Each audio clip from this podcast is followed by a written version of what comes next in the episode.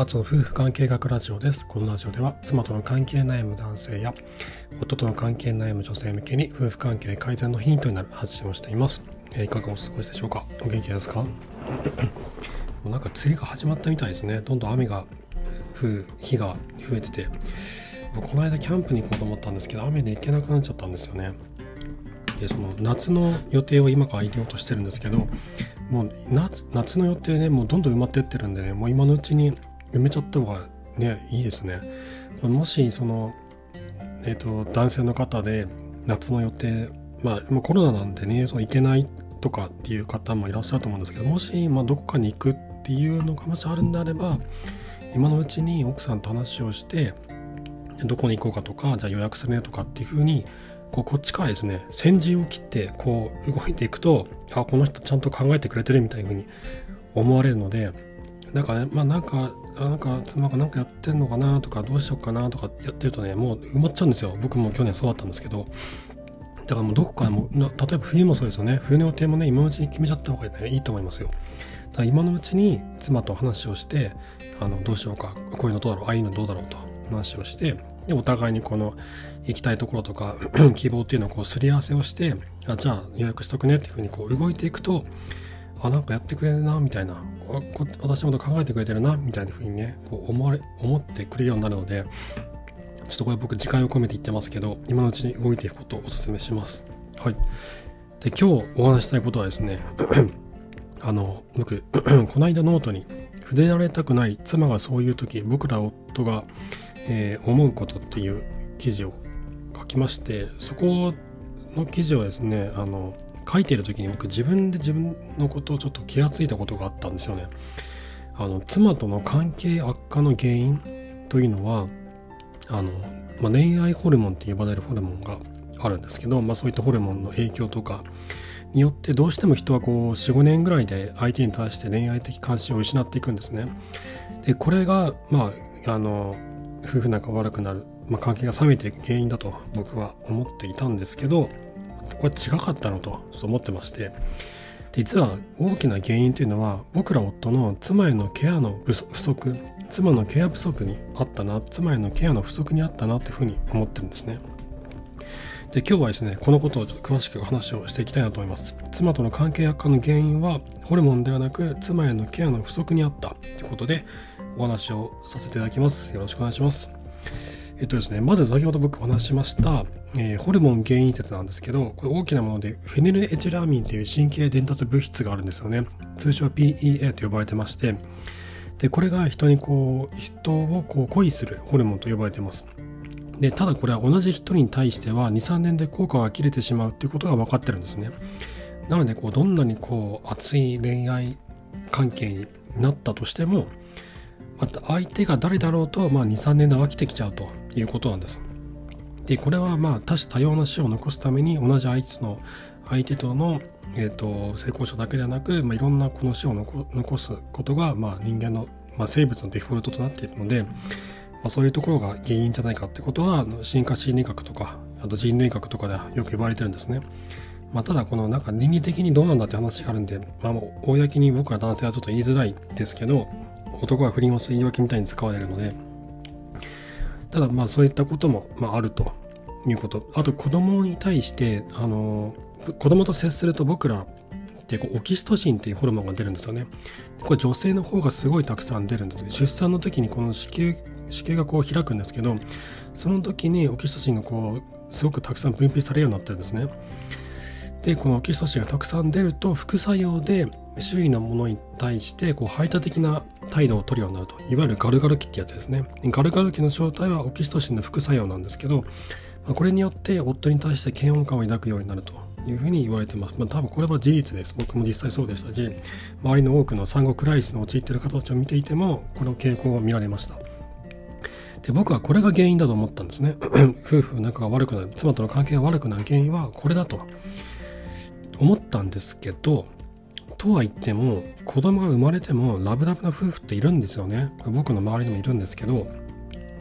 何が違うんだろうと。僕らと彼らで何が違うんだろうと。思ったんです。でそれを思うとこの神経伝達物質とか恋愛ホルモンとかオキシトシンとかそういった原因というのはこれ当たり前の話だったんですよね。これ誰もがそうなる当たり前の話でもう前提条件というかもうベースだったんですよ。その上でどうするかということが妻との関係が良くなるか悪くなるかの境目だあのさあの境あの分かれ道だったわけですね。なのでこの関係が悪くなるかそれとも良くなるかこの決め手というのは恋愛ホルモンとかじゃなくてその後に何を男がしたのか夫が何をしたのかということだったわけです。で、えっ、と、じゃあそれは何なのかってことなんですけど子供が生まれても仲のいい夫婦何年経ってもラブラブな夫婦いますよね。これあの進化人類学者のヘレン・イー・フィッシャーさんという方がですね本に書かれてるんですけど何十年経っても仲のいい夫婦の特徴それは強い愛着関係で結ばれているというんですね。このえあのフィッシャーさんが本の中でたびたび書かれているのは愛着関係って言葉です。これはあの性欲とかそういったことで結ばれる関係ではなくてお互いをあの愛し愛される慈しむような関係のことを愛着関係と呼んでいます。でこのいった強い愛着関係親密な関係で結ばれている夫婦は長く仲があのよく続くと仲が仲がいいままで居続けるというふうに言われてるんですね。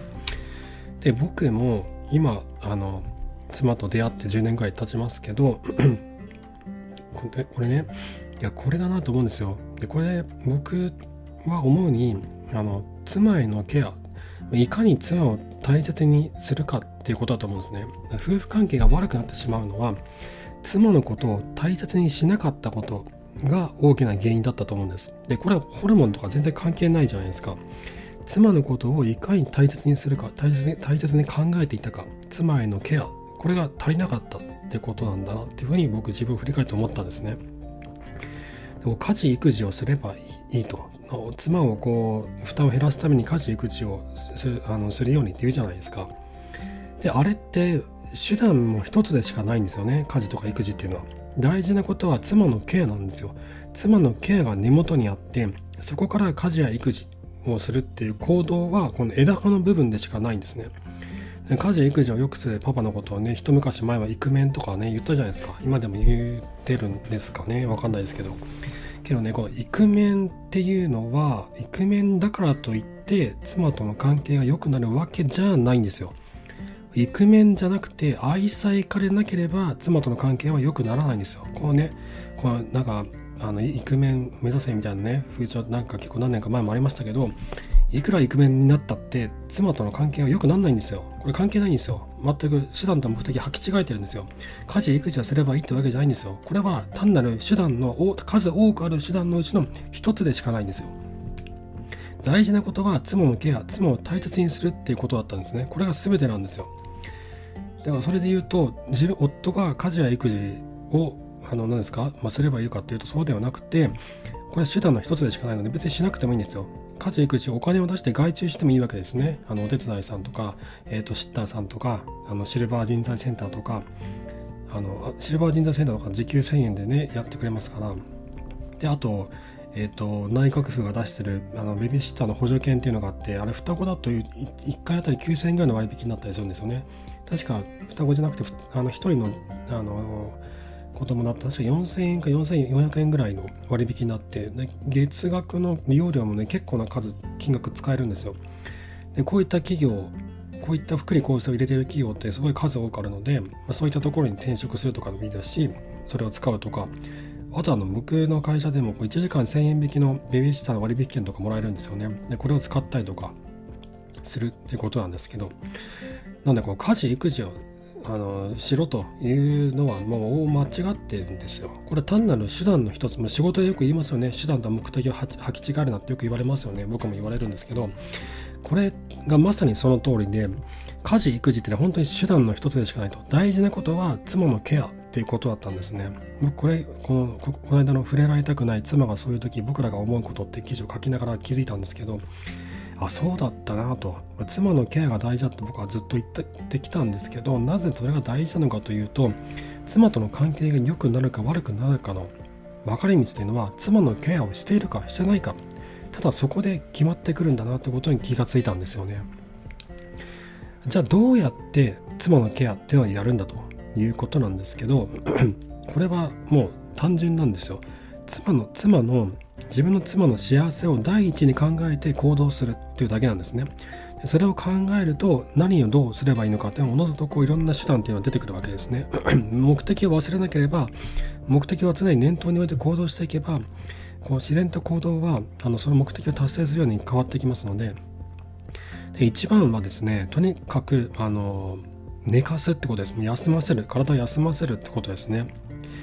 ああと話を黙って聞くと話をあのあのする相手っていうのがいなくなっちゃうんですよね。子供子供が生まれてずっとあの今コロナで外にもなかなか行けなかったりしますんで友達にもなかなか会えなかったりするのでもうどうどうでもいい話をね女性ってしたいんですよ。どうでもいい話を聞いてあげるんです。でもうこれがもう妻のケアの一つです。あとは妻がこう生きている喜びを感じられるように妻の生きがいとなるようなものを一緒に探したりとかすることですね。仕事をねどういった仕事が、えー、妻がやりたいのかとかどういった仕事をする時に喜びを感じるのかとかまたは趣味とかをね一緒に探したりとかすること。